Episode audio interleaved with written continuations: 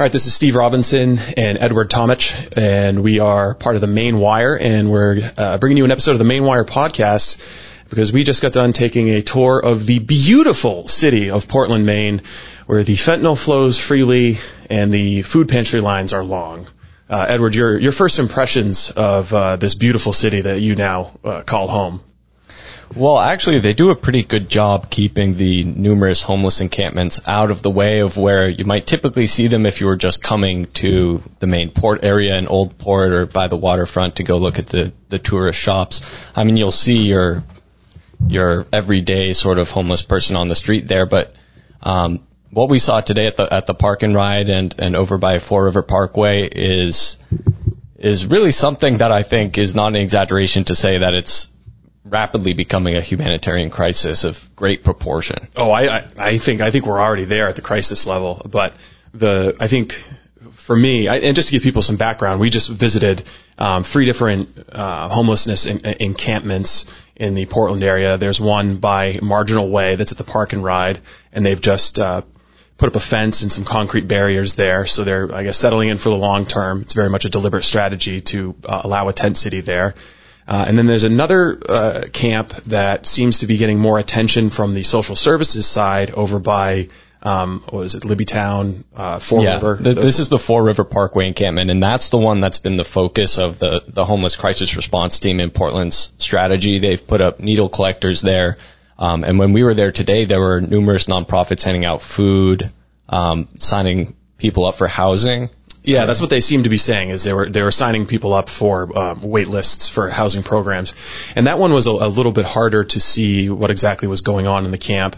Um, and then there was another one uh, that was on the Western Prom, which was less of a camp. I, that was I think that's where the classy the classy homeless hang out. Yeah, it I was mean a little more spacious. It was like it was like the suburbs. If the if Libbytown was Right. the urban living, I think Western Prom was the suburbs. I think you're exactly right about that. And um, I think that their strategy with the Fore River Parkway is to get everybody out of there by September 6th, I believe. So um, Kristen Dow, the, the Portland Director of Health and Human Services, she said that they're going to offer everybody, try to offer everybody in those encampments at the Fore River Parkway housing by September 6th. The problem is, is that, as I'm sure many people can imagine, these people don't really want to go into a shelter where they, where they can't do drugs or where there's a stipulation that they, they don't want a dry shelter. yeah, yeah. Yeah, and I think I, I guess what what struck me from the from the beginning of our adventure today was talking with some business owners because we we there's uh, just if you can if you can envision the scene and we've got a vi- some videos that will come al- along with this so people can see what's going on but there's a bunch of retail shops off Marginal Way and they're all um, sporting goods stores home goods stores I mean not like relatively high end stuff and uh, right across the street there's just a, a, a bank of tents and an open parking lot. Um, and there are uh, people just doing drugs out in the open. I mean at, at nine o'clock this morning uh, i watched a guy cook a fentanyl shot and hand it to the girl that he was with and he had one and they both spent a little bit of time searching for a spot on their body where they could inject the fentanyl and then they uh, enjoyed it for the rest of the hour while we were there. Uh, but in talking with the business owners there what was striking to me was the total lack of any kind of communication from the city or the state. Um, no, no outreach. Uh, I would say a lack of responsiveness when they do have to call law enforcement. Sometimes, you know, if uh, uh, one of these individuals who is suffering drug addiction, it comes into the store for whatever reason, takes 15 minutes for a police officer to show up. hmm And then they get there and it's, oh, that individual is a known individual. You know, there's, there's nothing really we can do. Um, and uh, as, uh, one of the business owners pointed out, the, the encampment, it used to be, take up the entire park and ride. Um, and Which is like two football fields long. It's extremely long, yeah. So that they've divided it in half, but the half that they're using is actually right in front of all these retail stores, as opposed to the other half, which which isn't directly facing across from these bu- businesses. So they've crowded all of them onto this one side of the park and ride, directly across from these businesses, and they say that they they've seen needles on the ground, that they're um, defecating in their in their areas. So Yeah, I mean, the, I think the the phrase that one gentleman used several times was "it's a shit show, just a total shit show." and yeah, that's literally and figuratively. They've had they've had uh, no one is listening to their complaints. And I, and I think we, we kind of figured that out very quickly when we pulled in there and that one guy was like, you can't park here, you can't park here. And I was like, uh, sir, we're, uh, reporters. You, you seem like you own a business here. Can you talk? And he was like, okay, you can park there. Come here. I got to tell you my story. You need to go talk to this guy. You need to go talk to this guy.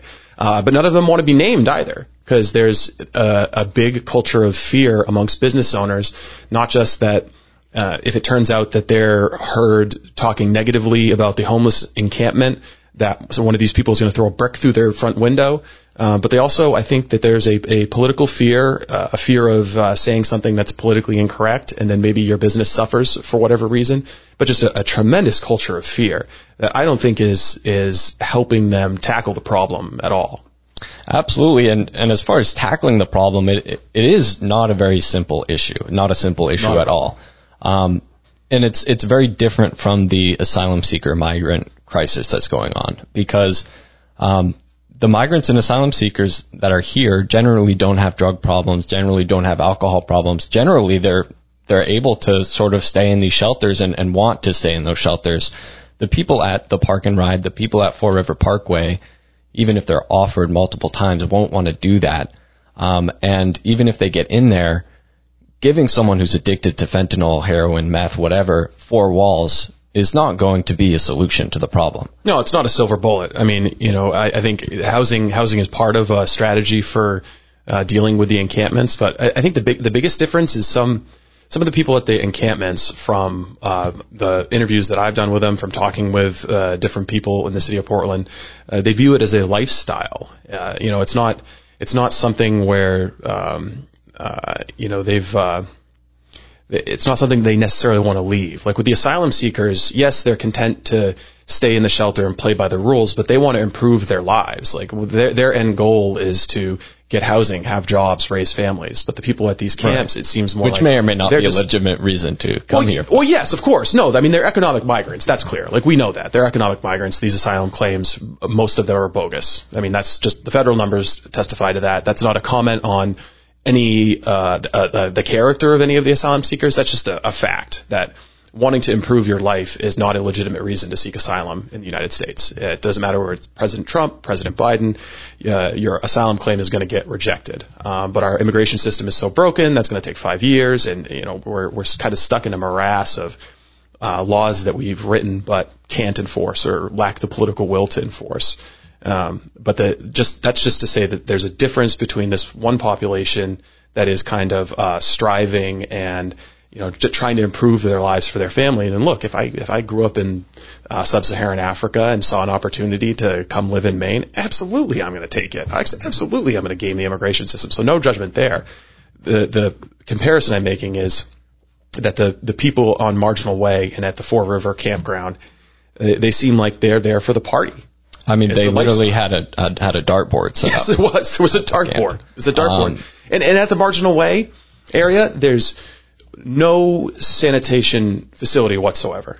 No sanitation facility. They're, they're, they put some uh, concrete embankments in, and I guess the idea is that people put their trash there. But there's no porta potties. There's no, there's, there's nothing. So I can only imagine what that stretch is going to look like, um, you know, 10 or 20 years from now when they finally clean it up yeah, and it it also makes you wonder more more broadly in terms of these two populations that you have about Governor Janet Mills' plan, her, her desired plan to bring in what is it, seventy five thousand more more. Yeah, and that that, that might not be purely uh, uh, migrants. She may have this pie in the sky idea that uh, seventy thousand people are going to move from Texas to Maine and take a five seven percent pay cut.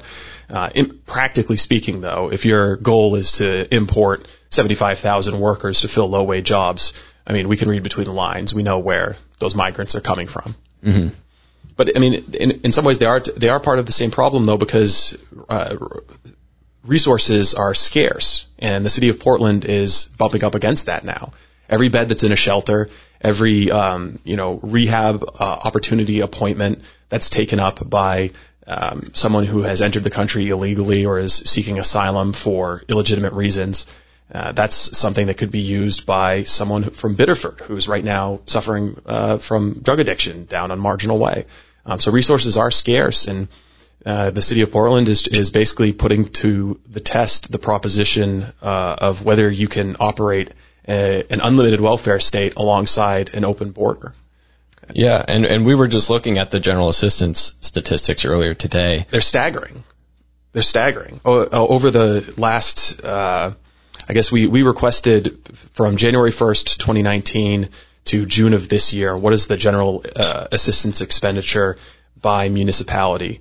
And uh, for those who don't know, general assistance is basically a welfare program administered by the municipal governments.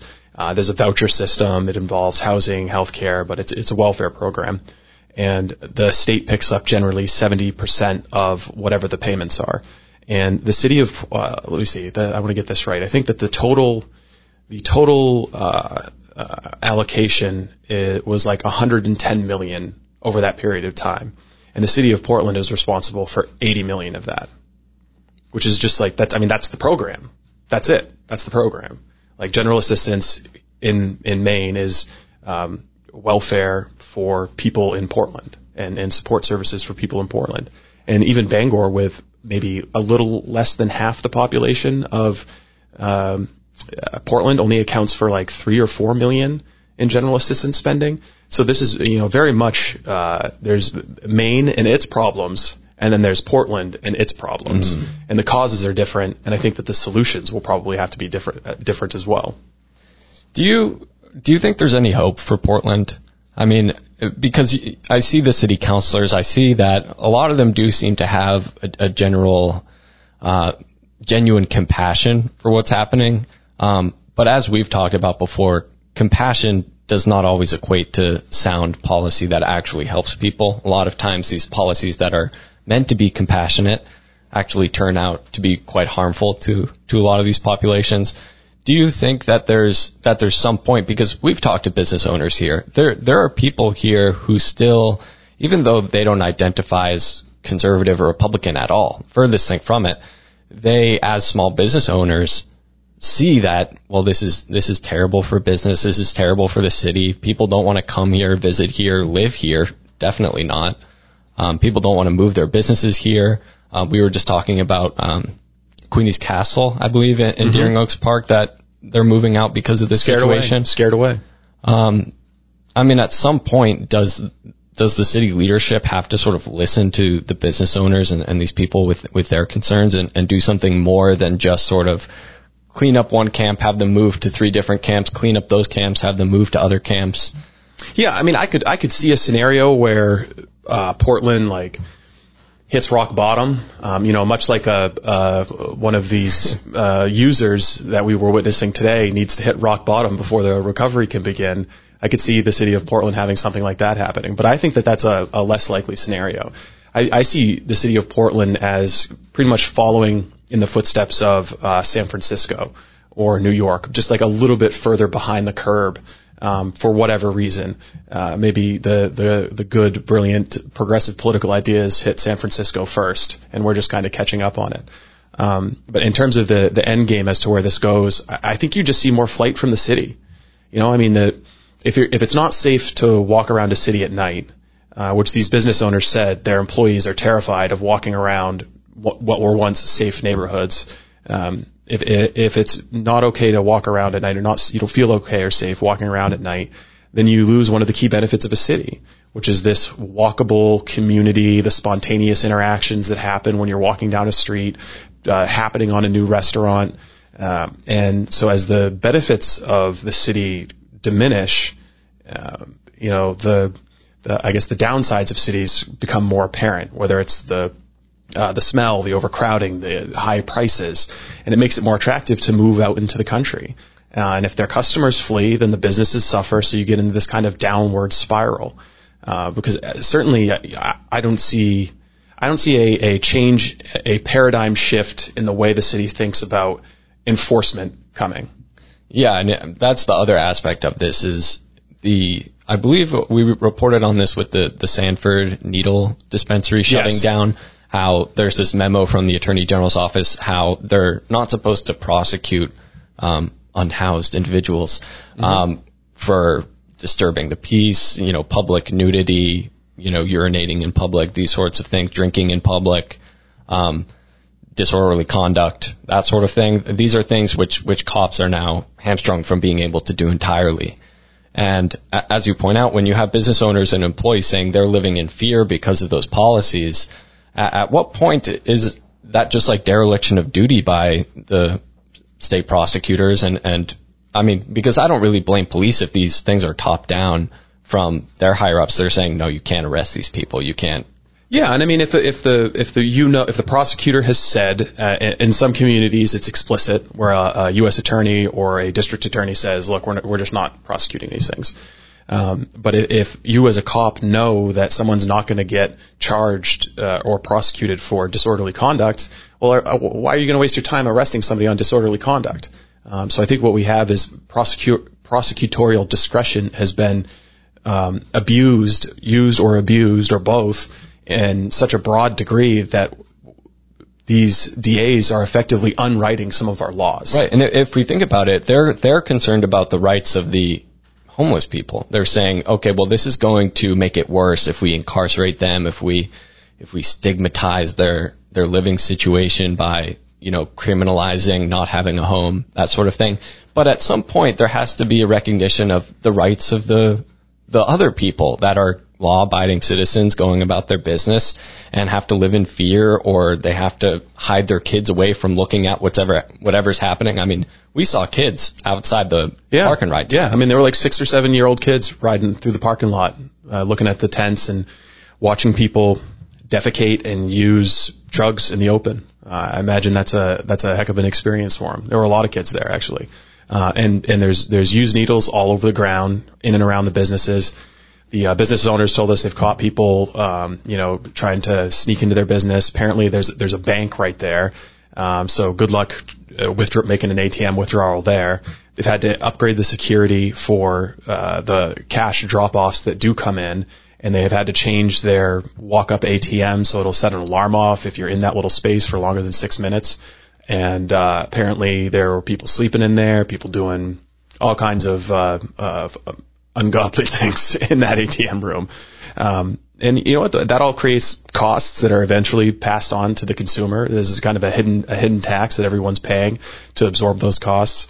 Um, but you mentioned the, you know, eventually the the rights of people to kind of have the laws enforced and and to exist in ordered liberty. But there's also this this debate over what exactly is compa- compassionate. Because is it compassionate to move them around from public space to public space and just kind of cordon them off and have people walk by them on their way to Trader Joe's pretending like they don't see them?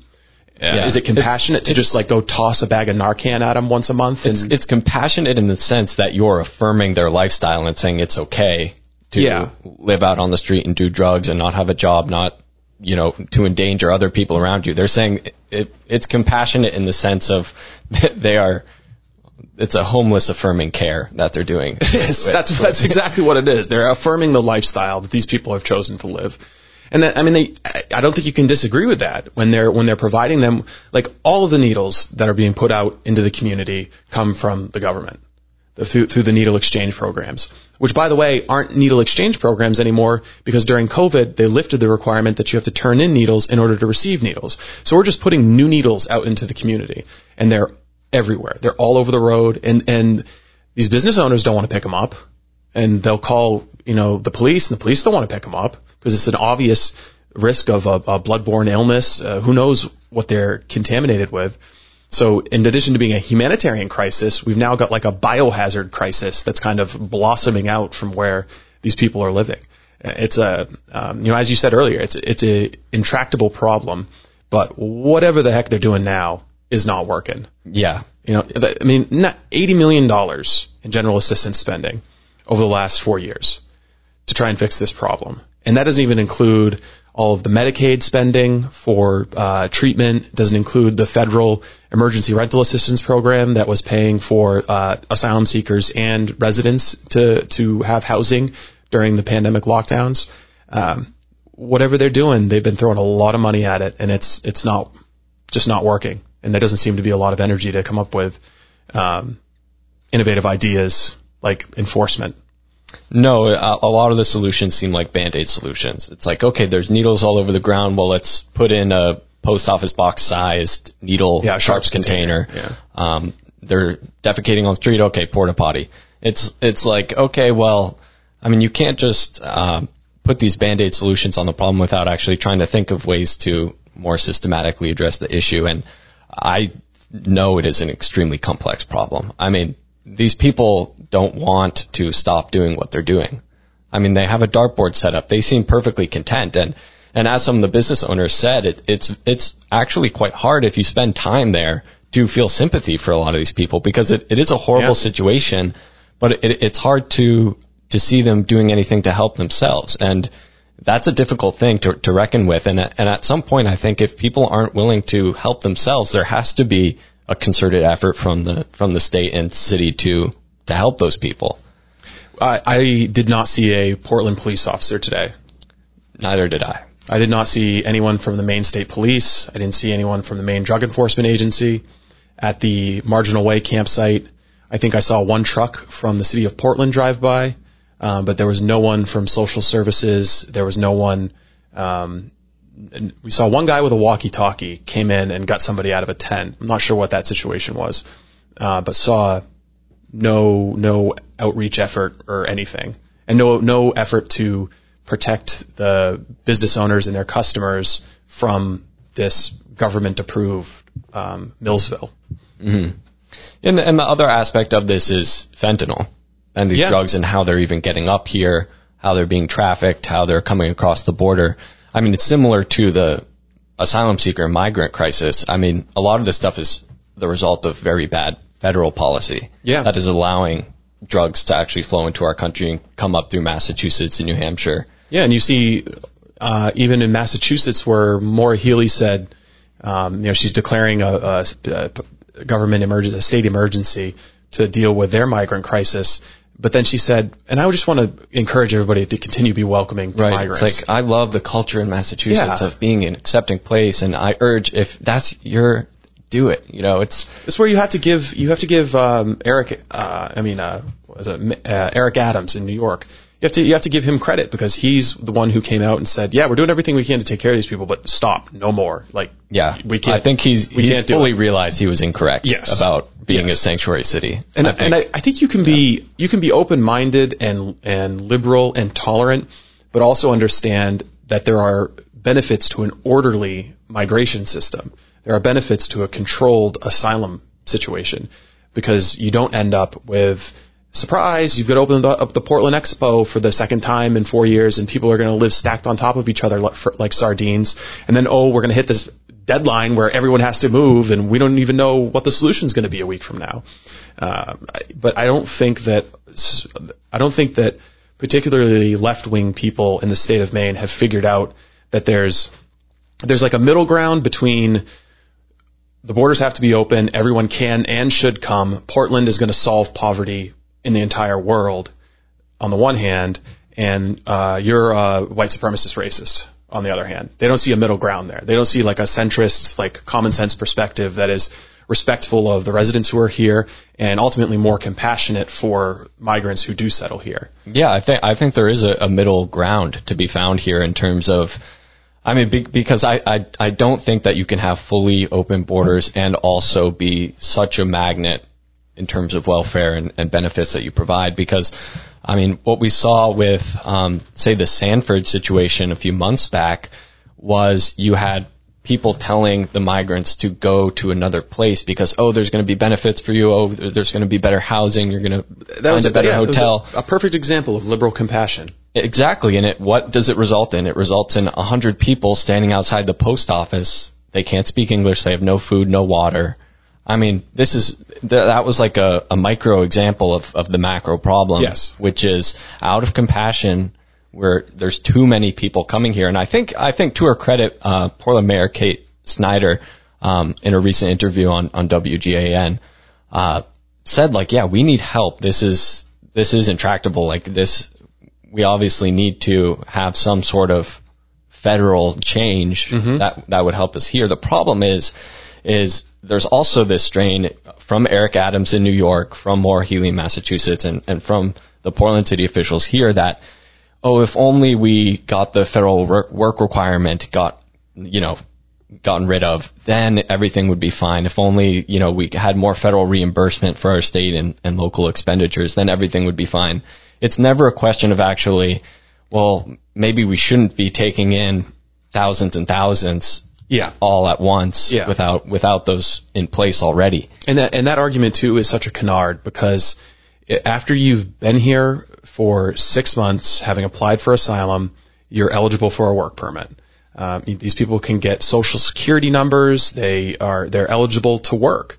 Um, so the vast majority of asylum seekers or migrants here in the state of Maine can already work. There's no federal prohibition on them working. So if that was going to somehow be the key that unlocked this problem, we'd know by now, both in terms of our work, workforce shortage and their ability to provide for their own well-being. We, we would know by now because they all can work. Um, it's the thing is that there are other impediments to not being able to enter the workforce, like not speaking English, having a certain set of skills, having housing, having a car. I mean, uh, these people who are saying, "Oh, we just need to get rid of this federal requirement." It's like it's typical government thinking, like, "Ooh, this one little thing, this one little rule change will fix the problem." It's like, well, have you ever tried to get a job in a foreign country that you just arrived in when you don't have housing and you don't have a car and you've got two little kids and you're living in a shelter? Because that seems to me like the federal prohibition would be the least of your concerns for in the short term.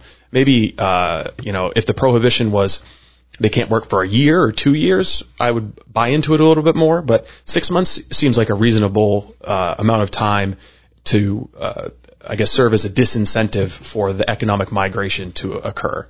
Yeah. Um, but it, it might not even matter really because the economic incentive is there with general assistance programs. Uh, you know, Senator Brakey tried to um, uh, make some reforms for GA so that you don't, you know, cross the bridge into Maine and immediately become eligible. Actually All extending these some of those work requirements. Yes. Well, he wanted to get rid of the the uh, the federal rule as well, but adding work requirements to the the pure welfare benefits. Right. But like basically making it so it's a less of attractive. Uh, it's less attractive financially to come to Maine and immediately get on benefits. Which I mean, most most liberals, most Democrats in this state won't even acknowledge that that's a factor. Like they they they don't even want to have the conversation. They just do not believe that it's true, despite all the evidence to the contrary. They just do not want to believe that human nature exists and would function like that. Which is like, again, it's no knock on the migrants. Like, if you know there's going to be someplace where you're going to be able to feed your family, and it's a government benefit, or some guy's just passing out cash, who cares? You're going to go there. It just it just makes sense based on human incentives, nature. yeah. Yeah. Uh, I, I also think an interesting aspect of this that we kind of got a little insight into talking with some of the business owners is this uh, this buck passing that's going on between the city of Portland and the state government. Because Right. the camp was initially uh, the biggest of the camps was initially between the Trader Joe's and the the um, Whole Foods.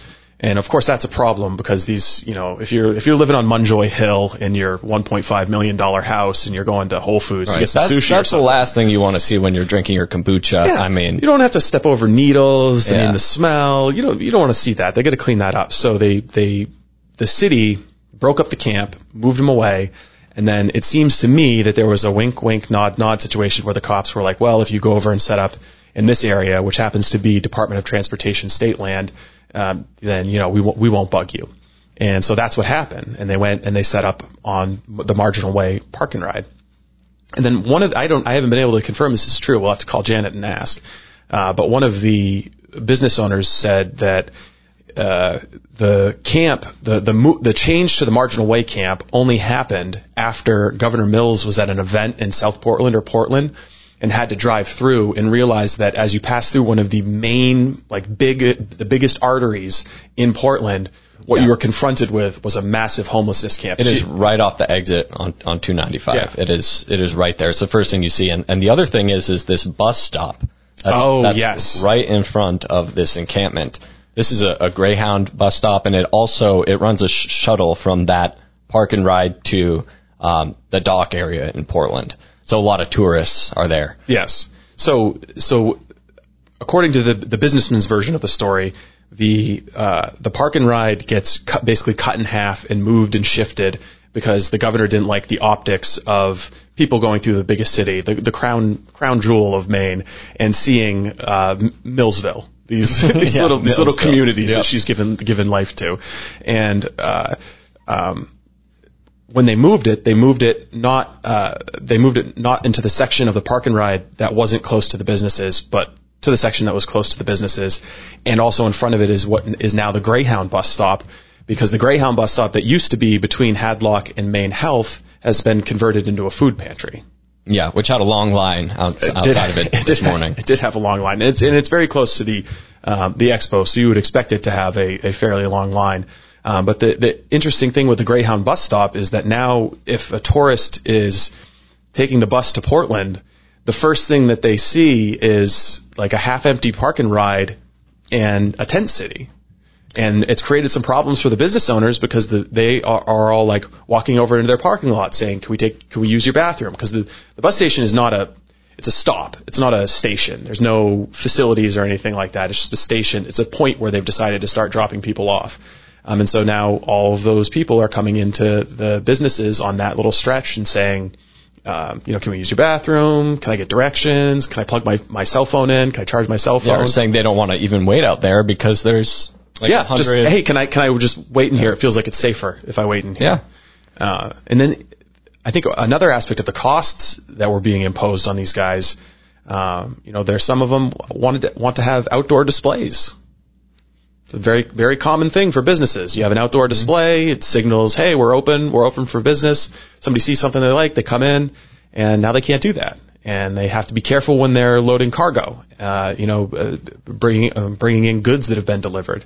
Uh, they've all had to install security systems. The bank is hiring a, a private security guard to come in and basically look out. I don't know if it's going to be 24/7 or what it is, uh, but there's, there's there's so many unseen costs in addition to the costs that we can see through public record requests and in the uh, you know the budgets for these cities.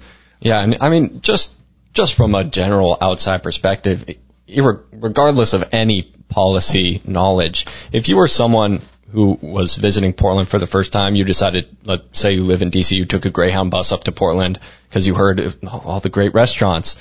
So you you drive there, you're dropped off. The first thing you see is about 50 tents, people shooting up fentanyl, and then you get on the shuttle to go to the dock area, and you drive by food pantry, food lines where there there's like 30, 35 people waiting to get handed bread. It's like It's third this world. is an American city. Yeah, it's it's third world. Like I the the kind of I uh, visited Mexico City recently. The kind of poverty I see in Portland and the lack of safety I feel in Portland, i I never felt in Mexico City. Never.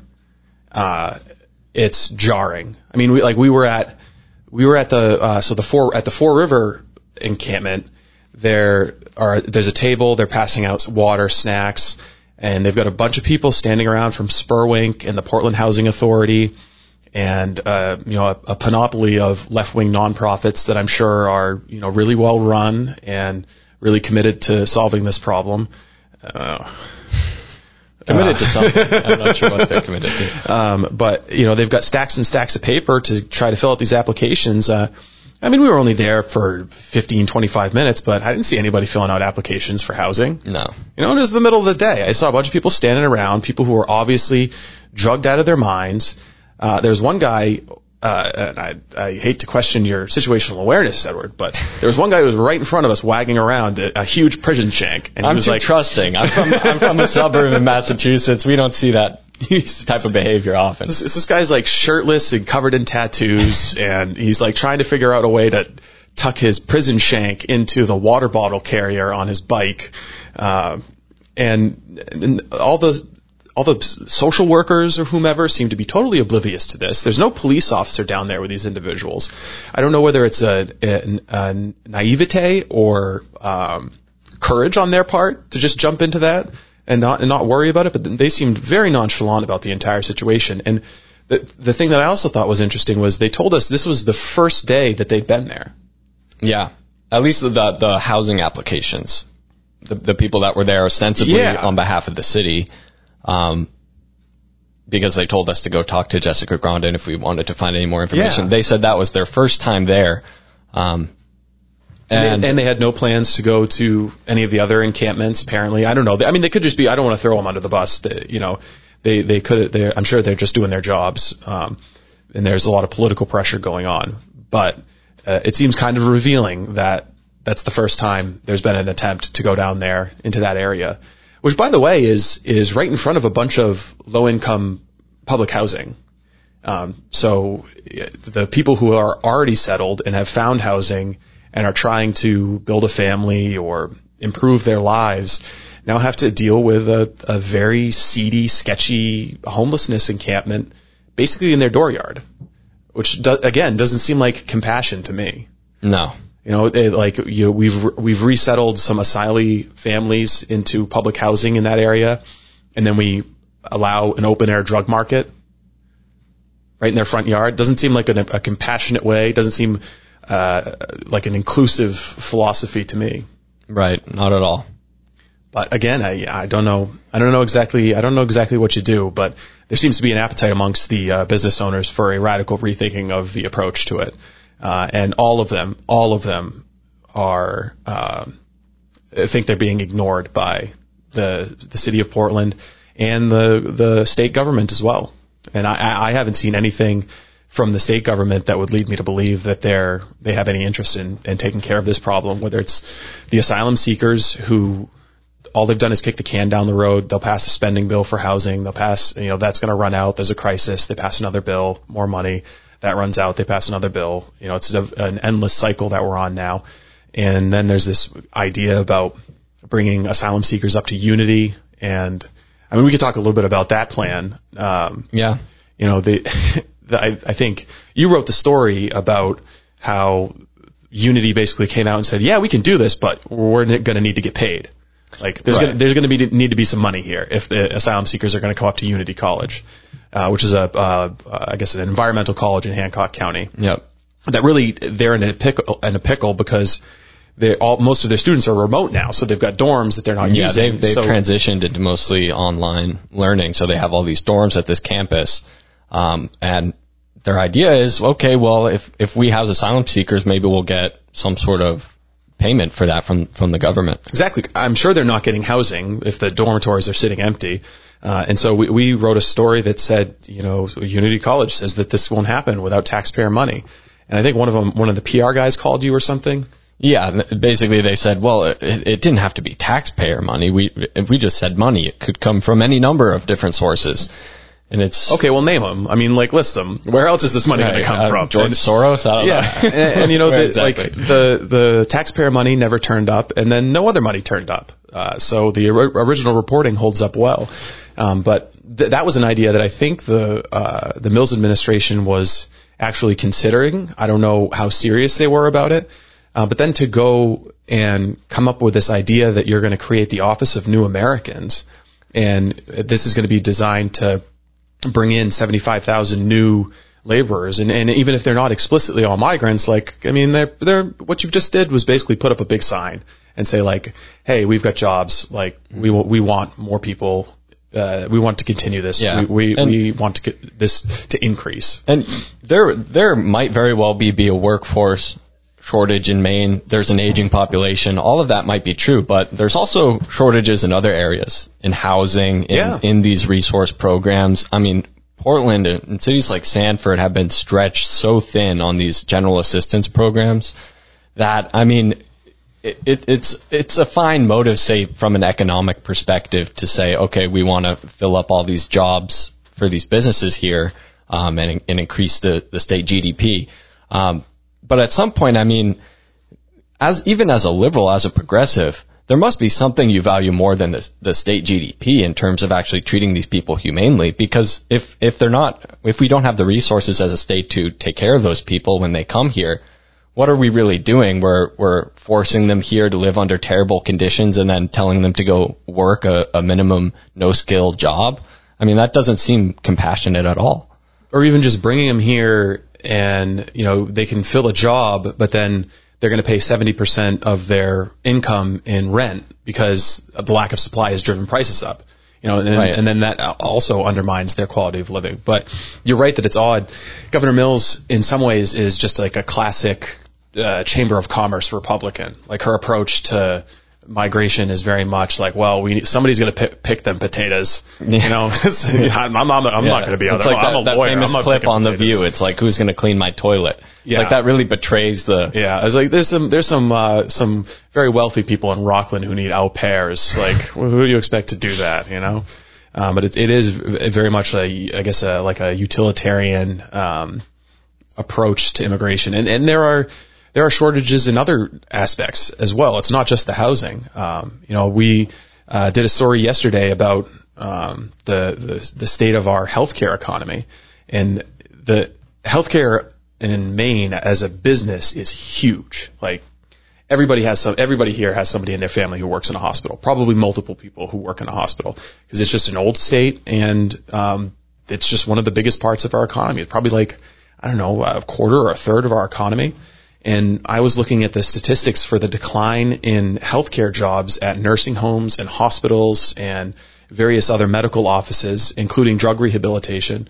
And the change from 2019 to 2022 is just jaw dropping. It just falls off the map. Like the, the sharpest decline in these sectors that the state has ever experienced by like a factor of 10. There's no, there's not even a comparison. And I think a lot of that is is COVID and the way the that upended things and changes to our um, uh, society as a result of the government lockdowns. But a lot of it's also people quitting because of the mandate that healthcare workers have vaccines. Uh, that's that's a big part of it too. And so I think we we as a people made several decisions through our political leaders that have really undermined our healthcare system. At the same time, we're the oldest state in the union, and more and more people are going to be needing healthcare. And then we're going to bring a population of people here who are also going to need healthcare without the, uh, I guess, the requisite infrastructure for that. It seems like there's a, a, a lot of scarcity issues that aren't being reconciled with. Yeah. And at the same time, the focus is on building wind turbines and solar panels because Janet thinks she can change the weather.